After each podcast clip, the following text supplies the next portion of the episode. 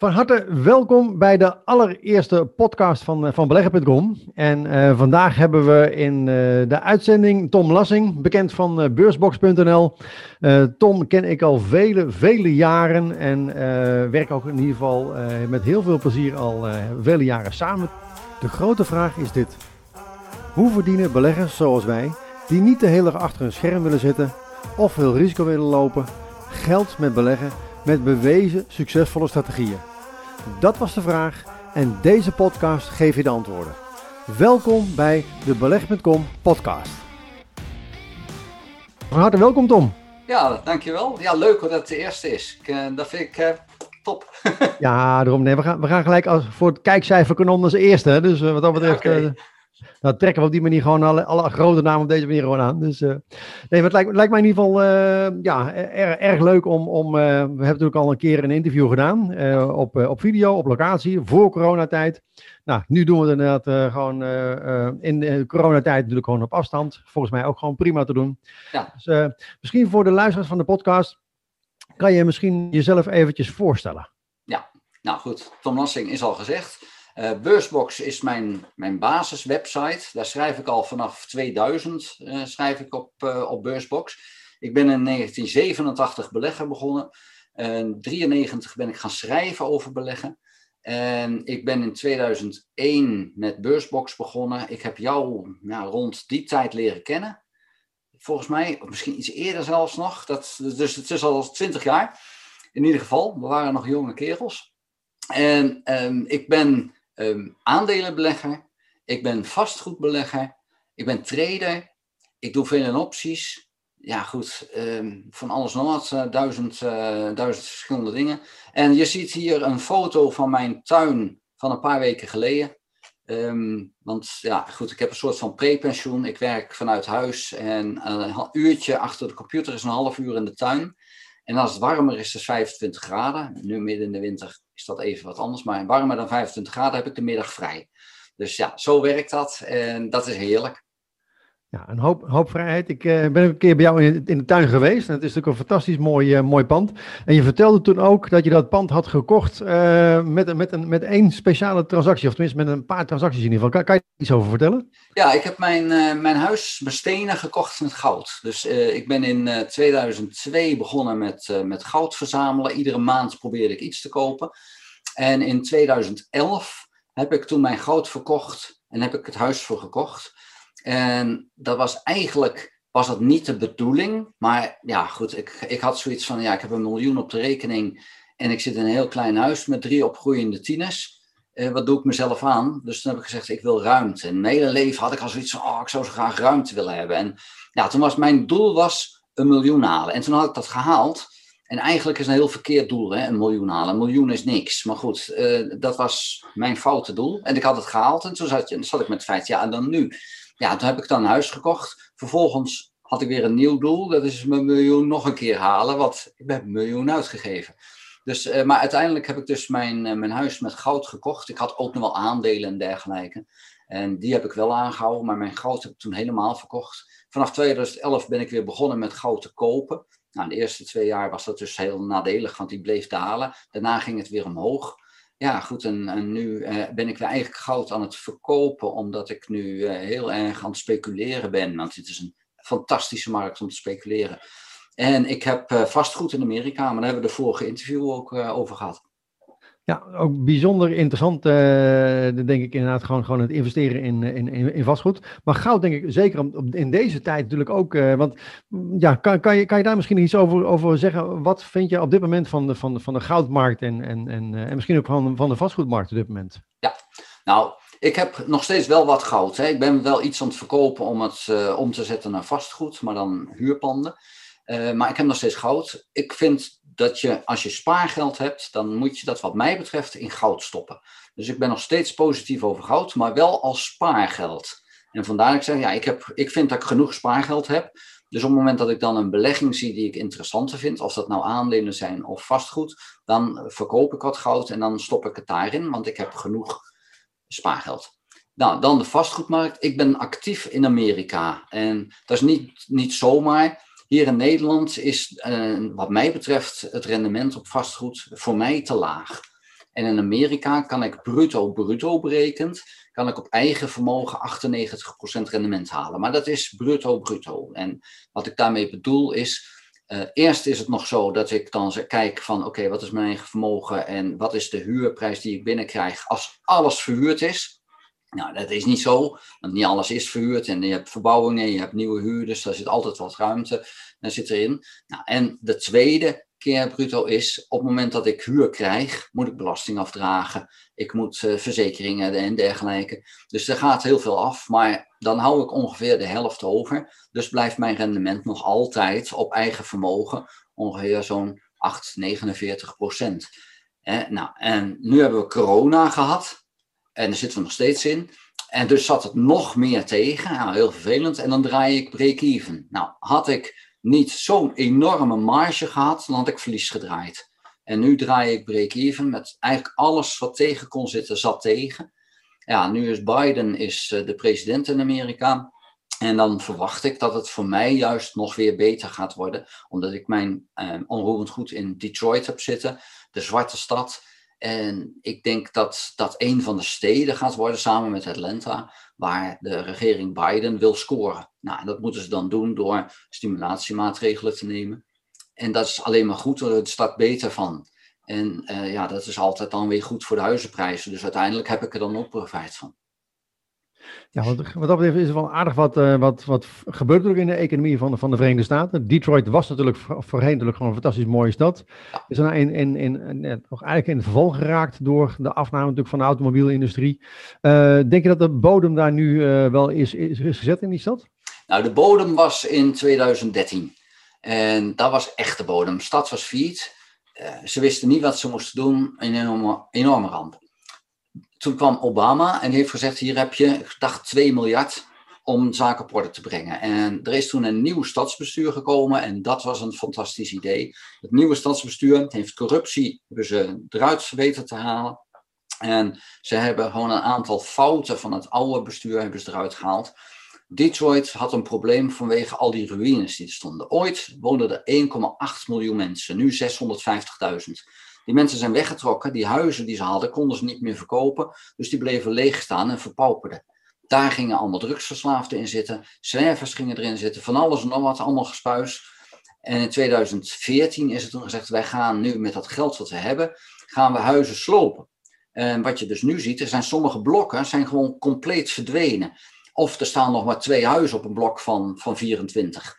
En wat dat dus gaf, was ruimte, maar ook geen plek meer voor drugsverslaafden en ander gespuis om zich te verschuilen. Dus wat je nu ziet is dat die stad heel open is geworden. En dat ehm, de criminaliteit enorm terug is gelopen in die wijken waar die sanering uh, heeft uh, plaatsgevonden.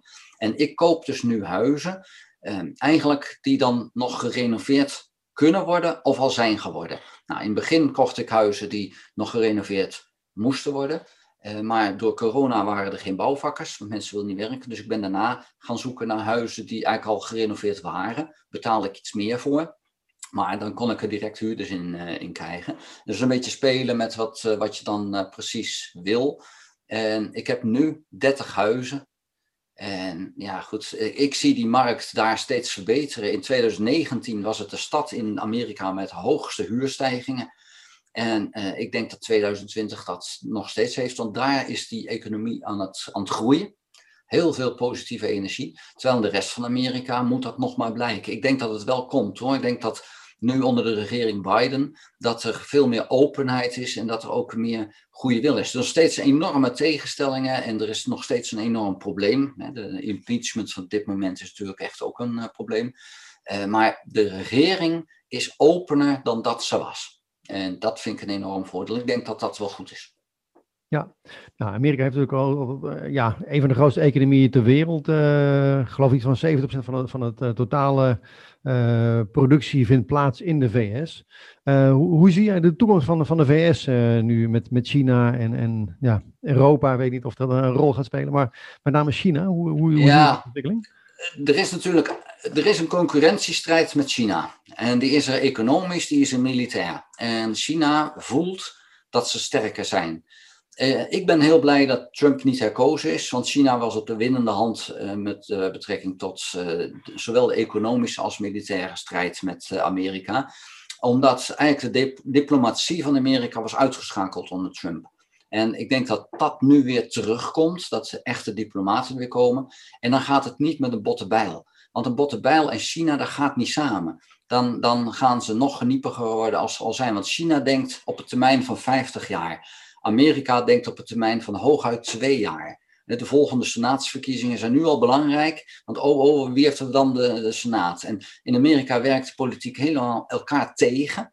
En ook het land tegen. Terwijl in China is die communistische partij, ja, daar is de enige. En die kan naar 50 jaar uh, termijnen kunnen ze denken. En dat is een heel verschil. En dat is voordeel voor China. Ik zou er niet willen wonen. Ik zou ook niet onder zo'n regime willen wonen. Maar het is wel een voordeel, politiek gezien, voor zo'n land om dat zo te doen. En Amerika heeft het moeilijk. En Amerika zal echt weer de geleden moeten sluiten. En ook met de bondgenoten weer moeten samenwerken.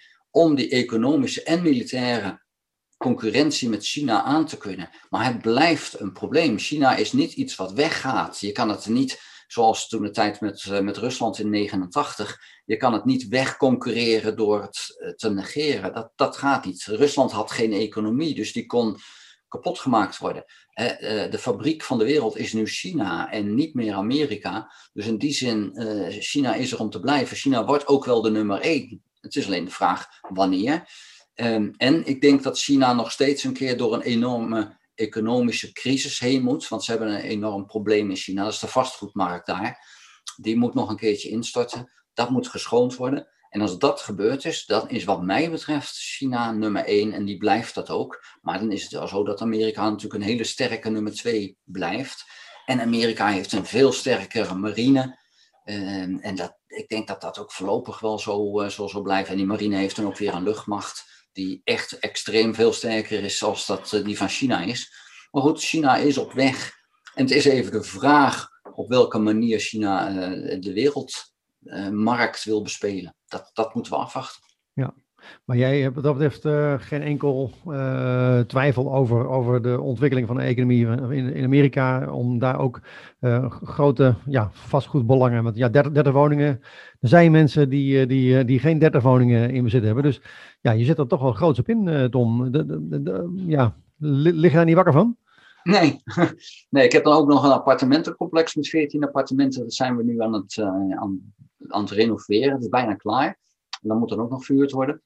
Nee, het, het, is, het is wel ook voor mij wennen dat je nu praat over bedragen waar ik vroeger alleen maar van wijze van spreken, wat ik vroeger in een jaar deed, moet ik nu in een maand realiseren. En uh, je moet, uh, als ik belasting betaal uh, daar, dan, dan praten we over, oh, moet even belasting betalen, 20.000 dollar. Ja, dat zijn bedragen. Je denkt van, hallo, moet dat? En ja, dat moet. Maar er komt dan ook de huur van, van die woningen komt binnen. Dus dat compenseert weer. En ooit had ik zo van, ik wil, ik wil de 100.000 euro per maand verdienen. was mijn doel, hè, naar dat miljoen toe, 100.000 bruto per maand verdienen.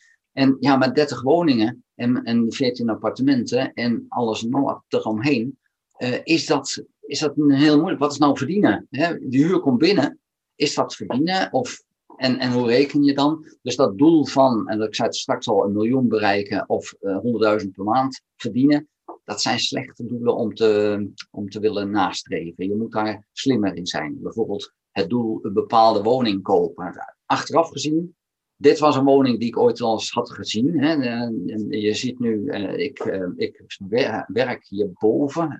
Daar zit, daar, daar zit ik op dit moment. En um, dit was een woning, was ik ooit eens geweest, vond ik fantastisch. Maar het was niet mijn doel om deze woning te kopen. En eigenlijk als je een doel zoekt, is dat nou wel weer een, een veel beter iets. Dan weet je waar je het voor doet. Hè? Ja, nou ja, dat, dat is ieder geval heel belangrijk. Dat je in ieder geval voor jezelf ook een duidelijk doel, eh, denk ik, eh, denk stelt bij beleggen. En uh, ja, ook mooi om te zien dat jij uh, op dat gebied in ieder geval al jouw doelen ruimschoots hebt, hebt gerealiseerd met ja, de woning die je nu hebt en een mooie vastgoedportefeuille. Ja. Um, hoe kijk je aan zeg maar, tegen een, een, een verdeling binnen jouw portefeuille over uh, vastgoed, over aandelen, obligaties, goud? Uh, heb je daar nog idee, ideeën bij? Uh? Nou, ik denk dat je het simpel moet houden. Bij mij, even grofweg, meer dan 25% zit ik in, in vastgoed. Ik zit voor meer dan 25% in aandelen. Ik zit voor minder dan 25% in goud, zilver. Want daar heb ik nu net wat, uh, dus het zal 12,5% zijn. Ik zit in Neo Finance met een bedrag, dat, daar ben ik aan het sparen voor mijn pensioen. Want het is heel leuk dat ik allemaal spullen heb, maar ik heb nooit aan een pensioenvoorziening gedacht. Dus Neo Finance zit ik ook, heb ik ook zo, ja, ik zeg altijd 12,5%, maar ik heb geen idee hoe rijk ik ben, dus ik, ik zeg maar wat. Um, ik heb goud, zilver, dat heb ik geloof ik al gezegd. Obligaties zit ik pertinent niet in. Nou, dan heb ik nog wat uh, optieposities waar je mee schuift. Maar ik denk dat je als je bezig gaat, spreiding is ontzettend belangrijk. Maar heb dan een soort van 25, 25, 25, 25 verdeling over vier dingen. Uh, dan ben je al veilig. En dan kan je alsnog kan je kijken van hoe kan ik dat een beetje ja, afstemmen op wat ik zelf prettig vind. En dat heb ik zelf ook gedaan, maar ik zorg wel altijd voor een spreiding. Het is niet zo dat ik alles in vastgoed stop. En uh, ik, ik ben echt bewust ook met, met aandelen bezig. En heb je, ook in aandelen heb je meerdere soorten. Je hebt natuurlijk de degelijke aandelen van winstgevende bedrijven. Heel belangrijk om die te hebben. Maar op dit moment is, is het de 1999-markt. En degenen die dat hebben meegemaakt, die weten wat ik bedoel. En dat is zeldzaam. En, en dat is zo zeldzaam. Dit is pas de eerste keer dat hij weer terug is. En daarom heb ik op dit moment ook een, een forse ja, speculatieportefeuille. En daar ben ik dus echt gewoon heel erg actief in. Gewoon iedere dag wel in aandelen. Dat zijn dan aandelen. Uh, aandelen eh, investeren, beleggen, speculeren, wat je wil. En ja, dat, dat gaat echt beestachtig hard op dit moment. Ja, ja kan, kan, je daar iets meer over vertellen? Want je hebt een challenge, een, een, ja. een, een, 10x challenge, of een 10 keer challenge. Ja. Kan, kan je daar iets over vertellen? Ik ben uh, eh, 1 februari begonnen met een, uh, een uitdaging. Een collega van ons die daagde mij uit van uh, wat, wat, wat kan je in deze markt? Want ik had erover geschreven. Hè. Ik heb een, een methode, trendmethodische aanpak heb ik ooit geschreven. En ik herkende het feit dat we nu dus die 1999 situatie hebben. En toen vroeg die collega van ons van oké, hoeveel kan je dan? Keer, kan je 100% rendement halen? Kijk, 1000%, 10.000% rendement. Dus dan heb ik gezegd, nou, ik denk in deze markt dat 1000% rendement halen, dus keer 10, dat dat in een half jaar moet lukken. Nou, en toen, uh, toen daagde hij me uit van, nou ja, uh, doe dat dan eens, hè, laat eens zien. Heb ik gezegd, oké, okay, dat ga ik doen met 20.000 euro. En ik ga daar uh, echt mee beesten. Ik ben 1 februari begonnen. Het is nu Vandaag heb ik berekend, ik had een video gemaakt vandaag waar ik had gezegd dat het 33.000, maar ik had me vergist, het is 38.000. Ik ben met 24.000 dollar, want dat is 20.000 euro, ben ik begonnen, dus 24.000 een week geleden. Nu is het 38.000. Dus ja, het gaat lekker. dat, is, uh, dat is bijna 100% in de week. Ja. Dus dan, dan, dan is die keer 10 is misschien nog wel een beetje, beetje aan, aan de bescheiden kant, uh, of... Uh ik hoop dat ik dat straks mag zeggen. Ik ga nog niet die beer uh, versnijden voordat ik hem geschoten heb. Maar uh, ja, ik hoop van harte dat ik dat mag gaan zeggen. Zoals het nu gaat, ja, dan gaat het fantastisch. Ja. En dan hoop ik dat ik achteraf kan zeggen van, hè, maar goed, op dit moment deze, het is deze keer, het is fantastisch gegaan. We hebben één aandeel gehad, ging 250% omhoog ging eigenlijk nog verder omhoog, maar dat, is de winst die ik erop nam. En ik heb vandaag eentje uh, winst genomen op 60%. En we praten over aandelen die ik een week geleden in heb genomen. Hè. Dus ja, dat, uh, dat is heel leuk. Ja, goed, en dan weer nieuwe posities ingenomen. Uh, ik ben niet volledig belegd met mijn, mijn oorspronkelijke 20.000. Maar ik geloof dat ik nu nog 2900 dollar cash heb en de rest is belegd. Kan je daar iets meer over zeggen? Wat voor type aandelen zit daarin? Um, heel veel aandelen die net uit de penny stock situatie komen. Er zit niks onder de dollar zit erin. Uh, maar ze zijn daar onderuit gekomen. We hebben één aandeel. Um, heel veel mensen vragen: zit je in crypto? Ja, ik doe ook iets in crypto, maar dat staat hier los van. Maar ik heb een crypto-aandeel heb ik erin zitten. Nou, en van de week ging uh, Tesla anderhalf miljard bitcoins kopen. En dat aandeel heb ik vandaag aangegeven. Nou, als het nog even stijgt, nog 10% stijgt, dan pak ik op 100% winst, pak ik de helft van die positie, die, die sluit ik dan. Dan heb ik mijn eigen geld terug. Uh, maar die staat nu dus ook op 80, 90% winst, dat aandeel. En dat soort aandelen zitten erin, maar het is allemaal wel speculatief. Je moet eigenlijk zien dat GameStop-verhaal, wat we hebben gezien via Reddit, dat is niet zozeer dat ik het daarom begonnen ben, want dat is niet zo. Maar het is wel een teken van deze markt. Het was voor mij wel een bevestiging dat het een 1999-markt is. Die gekte, ja, die heb je nodig om deze markt te hebben. En, en dan is echt de sky the limit. Het kan niet gek genoeg. En daar kan je over klagen. En dat zie ik ook veel mensen doen. Van, oh, gek werk. Maar je kan er ook van profiteren door erin mee te gaan. En ja, ik ga er gewoon in mee. Ik ben trader. Ja, dan, uh, het maakt mij niet uit waarom het omhoog gaat. Als het omhoog gaat, stap ik erin. Ja, wat, kan je daar misschien nog iets over zeggen? Want je, je, je zegt een 1999-markt. Wat, wat, wat, versta je precies daar, daaronder? Kan je, dat, kan je dat misschien nog even toelichten? Ja, 1999 was natuurlijk de internetcrisis. Uh, uh, kwam daarna. Het was de tijd dat analisten de zaak besodemieterden. Het was de tijd dat aandelen die alleen maar een plan hadden, uh, al keer tien konden gaan. En ze hoefden geen omzet te maken. We praten niet eens over winst. Hè. Ze hoefden geen omzet te maken. En dan is het al, ging het al goed. En, en was het al fantastisch. Nou, die markt zitten we nu eigenlijk ook in. Het, het kan niet gek genoeg. En dan praten we over een Tesla die een waardering heeft die ze in 100 jaar nog niet kunnen, uh, kunnen goed praten. Uh, want Tesla is meer waard dan de rest van de auto-industrie uh, in totaal.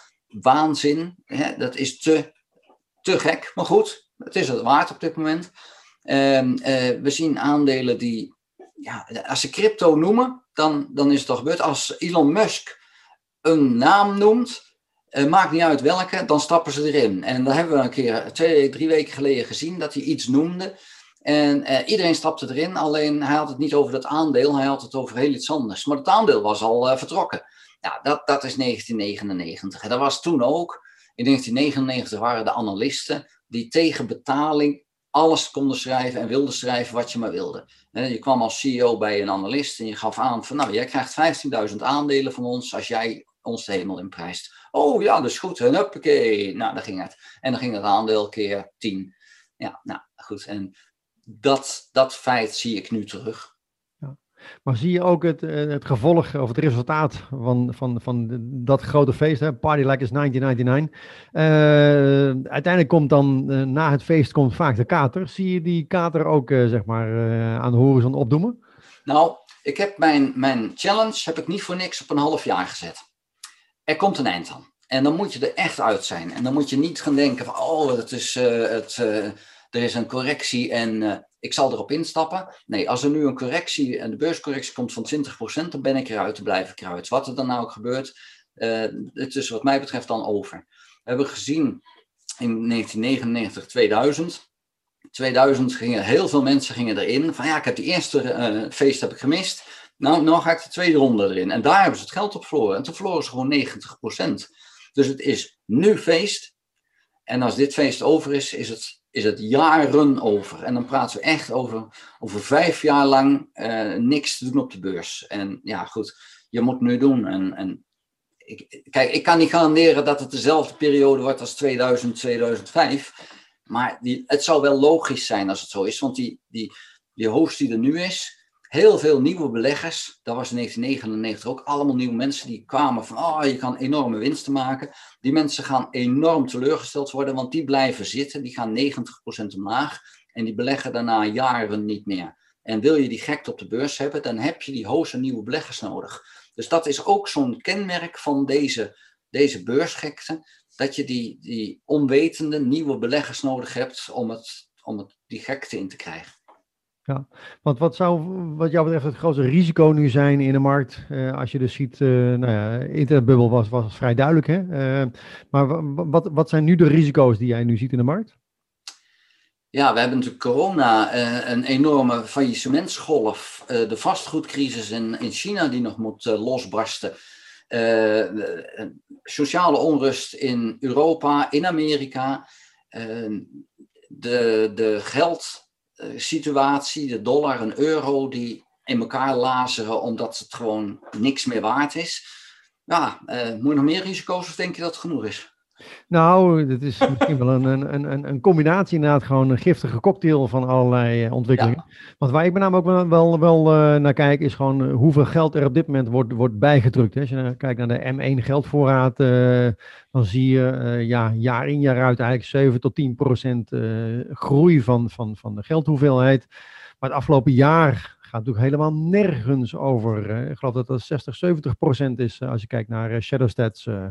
Ja, het, de geldhoeveelheid neemt toe. Natuurlijk wordt er ook wel geld vernietigd door faillissementen. Dus dat is dan even iets. Maar, maar er wordt dus aan de onderkant geld verzonnen om dat geld wat verdwijnt door faillissementen te compenseren. En dat is vals spelen. En dan is de vraag hoe lang je dat kan blijven doen. Maar we doen het al heel lang. We doen het al vanaf wanneer? 2008. Hè, dat, dat we echt overdreven hebben. We doen het al vanaf 72. Maar ehm, vanaf 2008 zijn we aan het overdrijven. En we zitten nu in 2021 en nog steeds gelooft iedereen dat de euro een topmunt is. En de dollar wordt ook maar steeds, hè, die is ook nog steeds de wereldmunt. Dus ik weet niet wanneer mensen wakker worden. Maar ik denk dat die geldsituatie zou een reden kunnen zijn dat de beurs instort. We worden op een gegeven moment wakker uit deze roes, uit deze feestroes. En, en wat het dan precies is, ik heb, ik heb er geen idee van.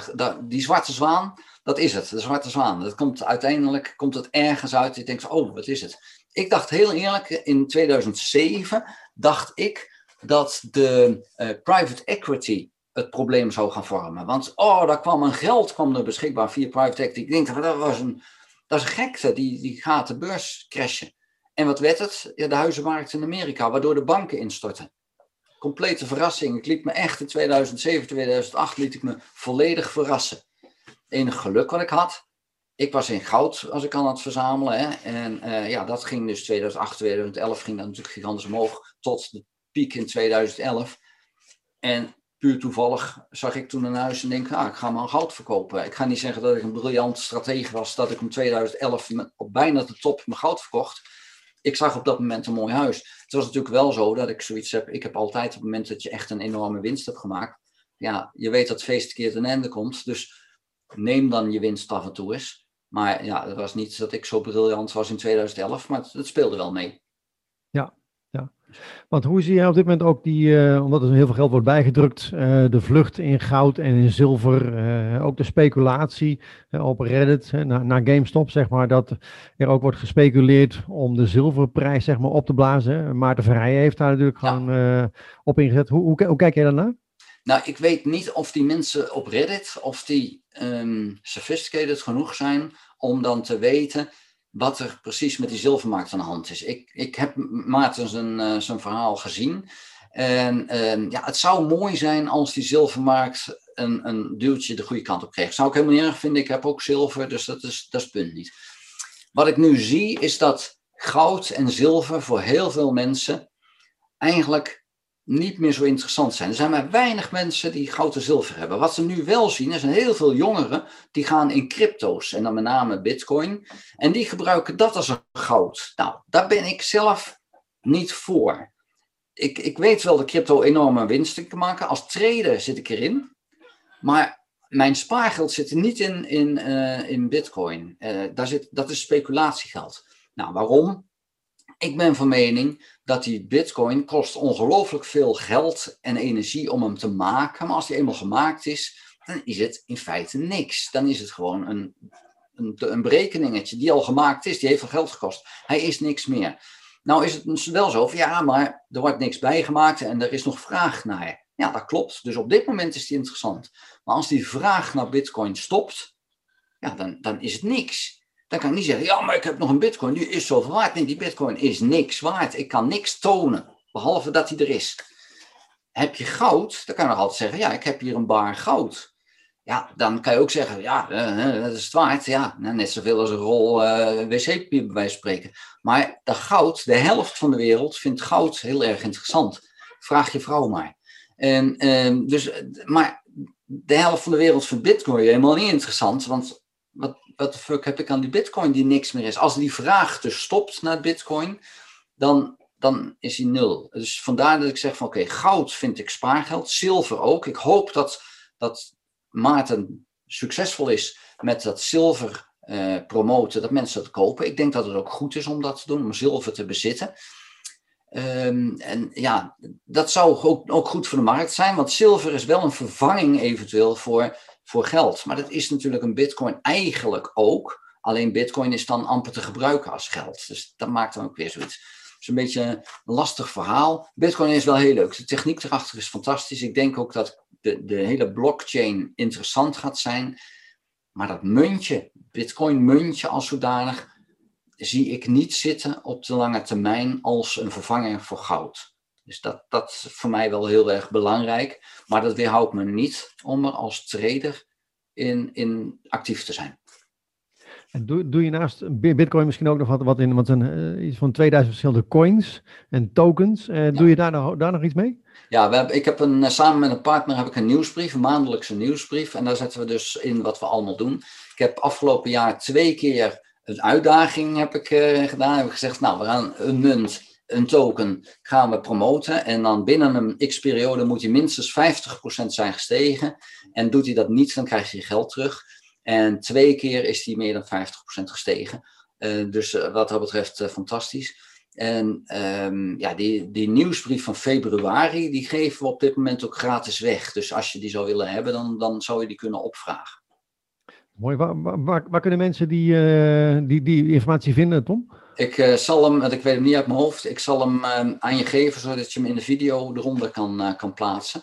Uh, want ja, dat is een e-mailadres zoals ze even moet sturen, maar die heb ik even niet zo uit mijn hoofd. Oké, okay, maar anders kunnen ze op beursbox.nl de informatie ook, ook terugvinden, denk ik? Of, Nee, nee, je moet eventjes naar dat e-mailadres sturen, want ik heb dat even verdeeld. Ik ben nu heel erg bezig met speculatie in aandelen. En mijn partner waarmee ik die crypto's doe, die pakt nu even de crypto's op. Um, want ik heb even mijn aandacht nodig op die aandelenmarkt. En ik kan dat ook met mijn vastgoed, waar ik ook nog daarnaast heb ik moet nu eventjes die zaken gescheiden houden, anders dan loop ik zelfs over. Ja, nee, je moet natuurlijk wel gewoon diezelfde ratio die je aan het begin zei, natuurlijk gewoon wel aanhouden. Een uurtje werken en een half uur in de tuin, hè? Ja, nou ook dat. Dat maakt het bij mij, eh, ik moet je eerlijk zeggen dat deze week daar wel uh, aan uh, gemorreld heb. Maar ja, het lag sneeuw. Maar ik heb dus wel uh, een iglo in de tuin staan. Dus ik heb de nodige tijd heb ik er toch wel in besteed hoor. Ik, ik heb een iglo gebouwd afgelopen weekend. Ja, voor, voor, volgens mij hebben we al heel veel dingen, dingen besproken. Toch? Zijn er nog dingen die we gemist hebben wat jou betreft? Waar hebben we het nog niet over gehad? Nou, ik wil het even aan jou vragen, want beleggen.com zijn we hartstikke druk mee. En ik zou jou eigenlijk willen vragen, hoeveel beleggers, hoeveel leden heeft dat ondertussen? En wat zijn jouw plannen met beleggen.com? Nou, ik zal eventjes de actuele stand eventjes opzoeken. 36.354. Dus het gaat, ja rustig richting de 40.000 uh, leden. Dus dat gaat in ieder geval de goede kant op. Maar dat is niet alleen mijn inspanning, dat doen we natuurlijk gewoon samen. jij natuurlijk ook voor, voor een belangrijk deel. Inmiddels zo'n 15 experts zijn natuurlijk bij betrokken. En wat mijn doel eigenlijk is, is met beleggen.com om het platform te maken waarbij heel veel particuliere beleggers ja, informatie kunnen vinden, uh, inspiratie kunnen vinden, maar ook contact kunnen opnemen met andere beleggers, maar zeker ook met expertbeleggers. Want er zijn ook, uh, nou ja, jij weet heel veel van goud, van vastgoed. Er zijn ook uh, um, beleggers die zich specialiseren op het gebied van dividend, de andere weer op robotrading, de andere op crypto, de andere met aandelen, de andere weer met opties. Dus we hebben heel veel verschillende experts waar je over de schouder kunt meekijken. van, van ja, wat doen zij nu en waarom zijn zij zo succesvol? Uh, nou, vooral ook omdat zij dus namelijk één ding pakken en daar volledig op, op, op concentreren. En dan heb je op een gegeven moment, ja, als het bij je past en je vindt het leuk en je gaat er helemaal voor, dan word je daar succesvol in. En het is natuurlijk hartstikke mooi om op die manier over de schouder van dat soort mensen te kunnen meekijken, zoals jij ook. Zodat je op die manier kunt zien van, hé, hey, uh, nou, uh, want je kan natuurlijk het beste leren van iemand die heeft gedaan wat jij ook graag wil gaan doen natuurlijk. Hè? Dus, uh, dus ja, mijn, mijn ja, doel ligt in ieder geval nu richting de 40.000 leden. En nou ja, ik zie wat dat betreft nog wel een stip aan de horizon richting de 100.000 leden gaan. Dus, ja. een uitdaging. Dat is een, mooi, een mooie uitdaging. Maar ja, ik denk, er zijn 1,7 miljoen uh, beleggers in Nederland. Dus ja. ik denk dat er best veel mensen zijn. Uh, wij blijken onderzoeken, 90% van de, van de beleggers verliest geld. Hè? Dus uh, is niet ja. succesvol. Dat is een onderzoek van de Universiteit van Maastricht. Die ze hebben gedaan onder 70.000 klanten van Alex. Ja. En daaruit kwam dat ze toen, geloof ik, 1,92% per maand verloren. Ehm, nou, heel veel van die particuliere beleggers zijn inderdaad uh, mee gestopt of hebben gezegd, ik ga het uitbesteden aan een vermogensbeheerder of aan een beleggingsfonds.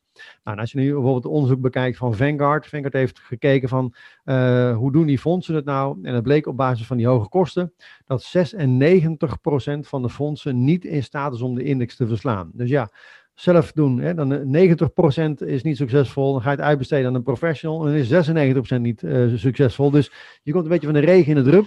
Dus mijn missie is ook om ervoor te zorgen dat mensen dus aan de slag gaan met bewezen succesvolle strategieën. Bijvoorbeeld de momentumstrategie, uh, waarvan wetenschappelijk aangetoond is dat je daarmee de markt kan verslaan. Met trendvolgende uh, systemen, nou, daar ben je ook volgens mij een grote fan van, van trendvolgend. dus niet proberen iets op te vangen wat in de aanbieding is. Dus niet de ABN AMRO's en ING's proberen op te vangen. Vallende messen vangen is ja, niet zo heel handig. Hè. Dan krijg je een, een sneeuw in je vingers. Uh, dus met name te kopen wat, wat succesvol is, wat het goed doet, wat momentum heeft, wat in, een, in de trend zit. En daar probeer ik op die manier ook gewoon mensen te helpen door middel van, van, uh, van het boek wat ik heb geschreven, 10 stappen succesvol beleggen, wat je ook op de achtergrond uh, ziet staan. Met de trainingen die we geven, met de coaching die we geven. En ja, ik denk dat het belangrijk is dat iedereen ja, uiteindelijk gewoon voor zijn eigen geld gaat zorgen. Net als jij hebt gedaan en gewoon hebt gezegd, ik ga gewoon een, een doel, ik zet een stip aan de horizon, daar ga ik gewoon voor. En ik ga gewoon uh, ja, mijn eigen pensioen uh, ga ik opbouwen, mijn eigen inkomen opbouwen. En uh, ja, ik vind het in ieder geval heel erg inspirerend om, om op deze manier ja, mij te omringen met mensen die ja, daar zo gepassioneerd mee, mee aan de slag gaan. Want ja, je zou gewoon rustig in een hangmat kunnen liggen natuurlijk gewoon in jouw situatie. nou, niet buiten, maar dan binnen dit, dit moment dan even. Maar ehm, ja, jij blijft toch doorgaan. dus wat, wat, wat, is jouw stip aan de horizon? Wat is jouw doel? Ja, dat is, dat is lastig. Ik, ik vind het heel belangrijk dat je een goed doel hebt. En um, ik, ik vind zelf dat ik met een prepensioen ben gegaan in 2011. En daar zit ik nog steeds in. En mijn doel is om dat vooral zo te blijven doen. En ik heb geen streven meer van ik moet iets, iets halen. En, en, en dat, dat stadium ben ik voorbij toen het miljoen gehaald werd, was voor mij dat punt van ja, daar heb ik dan, uh, dat, dat heb ik dan gehaald en dan was het, het grote streven voorbij. En, en nu wil ik gewoon een, een heerlijk leven hebben en dat, dat heb ik ook. Ik mag bezig zijn met mijn hobby en ik kan lekker doen wat ik wil en wil ik het niet, dan doe ik het niet. Ja, maar ik vind wat ik nu doe is, is ideaal. En ik vind wel, en dat, dat heb ik er straks al gezegd, zorg dat je een goed doel hebt. Dat is echt belangrijk. Want een verkeerd doel, eh, een bepaalde hoeveelheid geld is echt een verkeerd doel. Je moet iets hebben waarvoor je werkt. En ja, ik heb wel altijd weer, weer doelen voor mezelf. Maar het grote doel is er bij mij niet meer, vrees ik. Dus dat, dat hoeft er ook niet meer, omdat ik het al heb gehaald. Maar ik heb wel van die kleine doelen. Hè. Ik ben uh, negen maanden geleden bij een videokanaal begonnen. Nou, jij weet er ook alles van, dus jij bent er ook mee, uh, mee bezig. En mijn doel was voor 1 januari op 1000. Nou ja, het werd uh, net begin februari en toen was ik op 1000. En nu zit ik al op 1046. Drie dagen later heb je er 46 bij. Terwijl een maand lang ben ik bezig geweest om nog 20 te krijgen. Ja, dat uh, het is niet te geloven. Maar dat soort doelen, dat soort uitdagingen, ook de keer 10 uitdaging, dan laat ik me wel een beetje door porren. Dat is leuk. Dan heb je tenminste weer even dat je jezelf weer een, een boost geeft van oké, we willen weer. Maar het grote doel is voor mij wel over. En, en ja, nee, ik, ik, als ik nou groter zou worden, als ik 500 woningen zou hebben, dan zou ik op de Zuidas een kantoor moeten openen. Nou, als ik iets niet wil doen, als ik een bepaald doel in ieder geval niet heb, is het dat. Dus in die zin moet ik het wel beperkt houden, zodat ik het kan doen zoals ik het nu doe. En, en een groot kantoor met, met medewerkers, dat, uh, dat, is niet, geen, dat is geen ambitie voor mij. Nee, dat, dat, gun, je, dat gun je iemand anders. Ja, ja, ja. van harte. Nou, heel mooi. Nou, ik denk dat mensen in ieder geval uh, ja, een hoop waardevolle dingen hebben opgepikt over, uh, over zilver, over ja, jouw challenge die je op dit moment doet, hoe je met vastgoed uh, omgaat. dus ja, als ze meer willen weten, dan kunnen ze in ieder geval onder deze video nog meer informatie vinden. De links die jij nog eventueel eventjes naar me stuurt om die eronder te plaatsen. En natuurlijk op beursbox.nl, uh, want ja, je kun je ook aanmelden daarvoor de dagelijkse nieuwsbrief volgens mij. Want die, die doe je, hoe, hoe, lang doe je dat al? Ja, vanaf uh, april 2001, iedere dag. En dat is een gratis nieuwsbrief en daar staan altijd vijf artikelen in. En ja, soms uh, denk je, oké, is leuk. En soms dat je puntje van je stoel zit. En, en soms maakt het echt emoties los. Ja, leuk om te doen in ieder geval. Mooi, mooi, mooi. Ja. Nou, Tom, ik vond het in ieder geval ontzettend leuk uh, om, uh, om uh, de, in deze eerste podcast jou als, als gast ja. te hebben. Dus ik vond het in ieder geval heel erg leuk. En voor mij is het ook even experimenteren om te gaan kijken of, ik, ja, dit, of dit bij me past. Maar ik vind het in ieder geval ontzettend leuk. Uh, dus ik wil jou in ieder geval ontzettend bedanken voor uh, ja, jou, uh, jouw toezegging om in deze eerste podcast aanwezig te zijn. ik wil iedereen ook bedanken die de podcast heeft geluisterd of heeft gezien. Dus nou, er komen er volgens mij nog wel meer. En ja, wellicht, Tom, gaan wij op, op niet al te lange termijn nog eens een keer opnieuw achter het scherm kruipen. Want volgens mij hebben we nog best wel een hoop, hoop dingen om te delen aan elkaar. Dus, ik denk dat het heel leuk is om, om af en toe eens gewoon een gesprek met elkaar te voeren en dat op video te zetten. En dat kan nu met Zoom, kan dat fantastisch. Dus dat moeten we vooral ook doen, denk ik. Bij, de, bij deze in ieder geval heel mooi, uh, heel mooi voornemen. Dus uh, nou, ontzettend bedankt. En dan nou, zou ik zeggen tot, tot, tot binnenkort dan maar, Tom. Ja, houdoe. Wil je meer weten over beleggen? Bestel dan jouw kopie van mijn boek in 10 stappen succesvol beleggen. Of meld je aan voor de gratis online training op www.beleggen.com in mijn boek en training ontdek je stap voor stap hoe wij bewezen succesvolle strategieën gebruiken om geld te verdienen op de beurs.